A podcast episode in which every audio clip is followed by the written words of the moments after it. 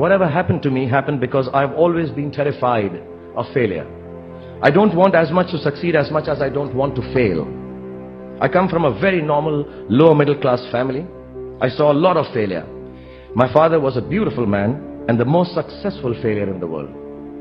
At an early age after my parents died, I equated poverty with failure. I just didn't want to be poor. So when I got a chance to act in films, it wasn't out of any creative desire. I say this honestly. It was purely out of the fear of failure and poverty. Most of the films I signed were discards of better known actors and the producers could not find anyone else to do them. I did them all to make sure that I was working to, to avoid unemployment. Firstly, it's not the absence of failure that makes you success. It is your response to failure that actually helps to buffer the reverses that you experience. I personally have one response to failure, pragmatism. A recognition and belief that if one approach does not work, then the other will or might. Repeated failure has taught me to stop pretending I'm someone else.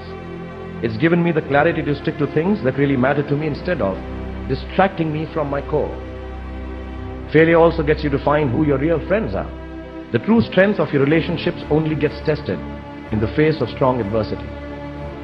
Overcoming some of my failures has made me discover that I have a strong will and more discipline than I suspected. It has helped me to have confidence in my ability to survive. You have to know and learn that life is not just a checklist of acquisitions, attainments and fulfillments. And when you fail, you don't, and you fail, you fail well enough to succeed the next time. Don't be afraid of being afraid. Be afraid of not facing your fears and failure.